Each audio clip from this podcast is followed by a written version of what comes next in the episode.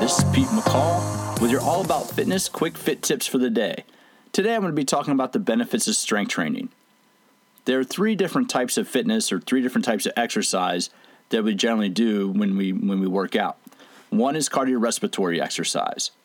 Cardio, as it's commonly called, is to you, you use your body, the muscles in your body demand oxygen for fuel. And so when you do cardio exercise, what you're doing is you're elevating your heart rate.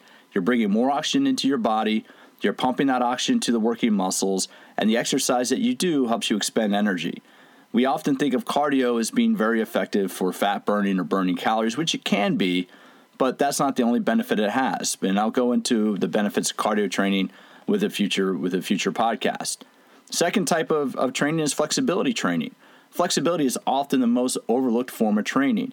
If you want to understand the benefits of flexibility, or if you want the benefits of flexibility training, and flexibility training, just very simply, is moving your joints through a full range of motion. Your muscles are extensible. Muscles lengthen, they shorten. That's what we call extensibility. Joints are flexible, meaning they go through a full range of motion. So, flexibility training is training both tissue length, tissue extensibility, along with joint motion. One of the easiest ways to do that, it's not necessarily easy, but the one, that, one of the quickest ways to address that is to take a yoga class. If you want to learn a little bit more about the benefits of yoga, check back with one of my earlier episodes where I interviewed Jessica Matthews, who is a, a professor who developed a yoga curriculum at a college. Then you can hear about the, us discuss, you can hear us discuss the benefits of yoga. But today I'm going to talk about the benefits of strength training. The number one benefit of strength training is you get stronger that means you add more muscle mass. And a lot of people hear that. They hear add more muscle mass and they immediately get this idea of, you know, roided out, you know, meatheads, you know, walking around with oversized muscles. Well, that can happen, but that takes a lot, a lot, a lot of work. If you only, you know, lift weights a couple times a week, that's not going to happen to you. Not not by a long shot. But what happens when you add more muscle is that you increase your resting metabolism. One pound of one pound of muscle burns about five to seven calories a day at rest. So that means if you can add about five pounds of muscle to your body, you can add you can burn up to an additional 35 calories a day doing absolutely nothing. That doesn't seem like a lot, but in, in a week, you know, 35 calories a day times seven, that's like walking two and a half miles without doing any exercise at all. If we burn about 100 calories per mile, if we can add, you know, five pounds of five pounds of muscle, that's like walking two and a half miles a week without even getting out of your chair. That's a nice little benefit. So that's one reason why we should be doing strength training. Another reason why we should be doing strength training is it works on your muscle definition.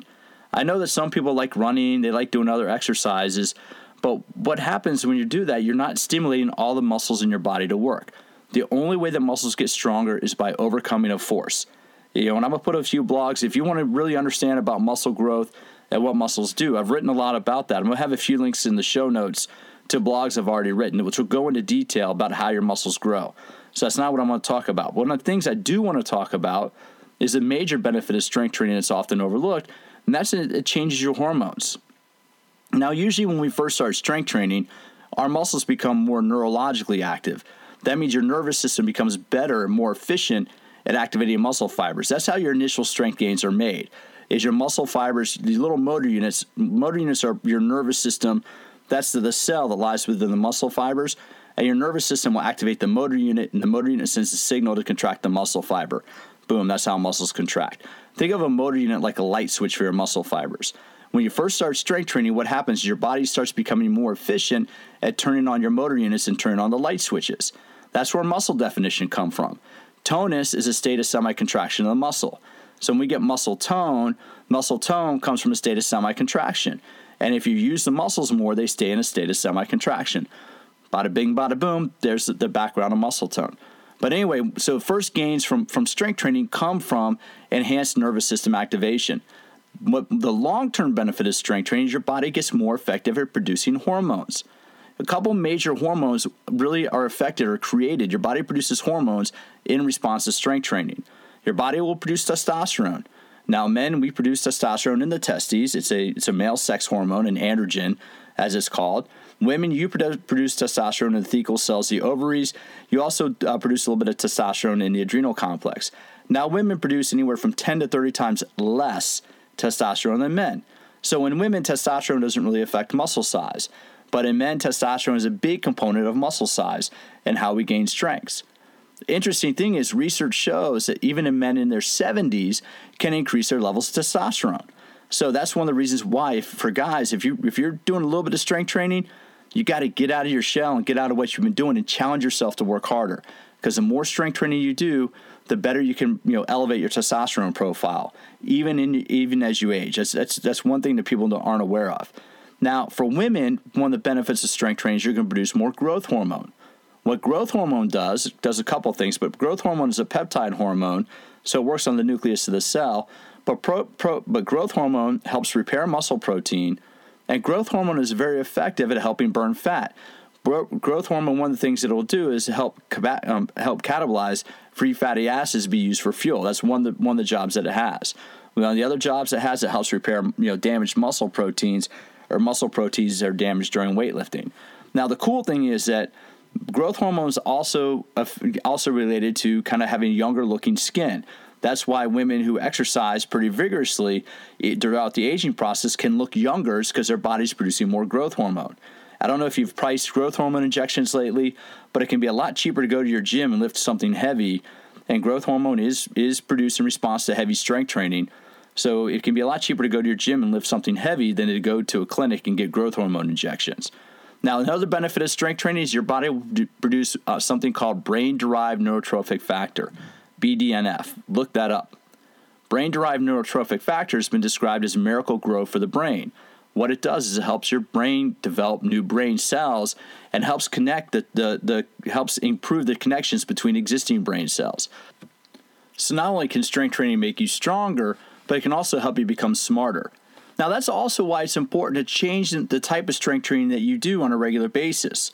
If you've always done the same exercises over and over and over again, you're not really stimulating any new neurons in your brain.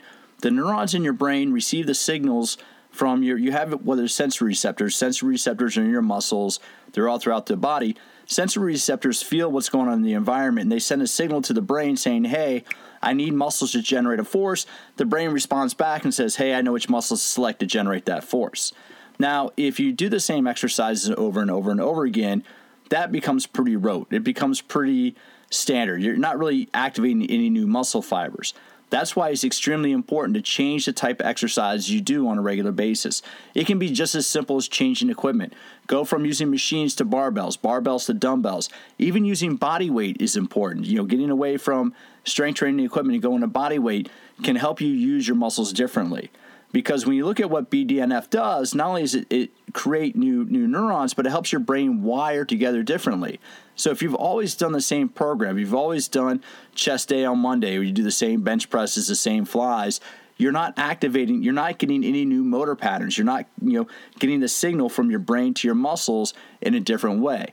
So if you change from barbells to dumbbells, dumbbells to kettlebells, kettlebells to medicine balls, medicine balls to cable machines, cable machines to TRX, if you change your training up on a regular basis, now you're going to be using your muscles differently, but you're using your brain differently, using your nervous system differently. That can be a huge component of strength training is you're activating your muscles differently. Now, this is going to be a little bit hit to the ego, but when you change from one type of resistance training implement to another, there is an adjustment to make. If you're if you're really strong on a barbell, you're not going to be as strong on a dumbbell. If you're really strong on a machine, you're not going to be as strong on a barbell. Get over that. But what you are going to be doing is using your muscles differently. You're going to be challenging your muscles to work in a different way. When you challenge your muscles to work differently, you're engaging different parts of your nervous system.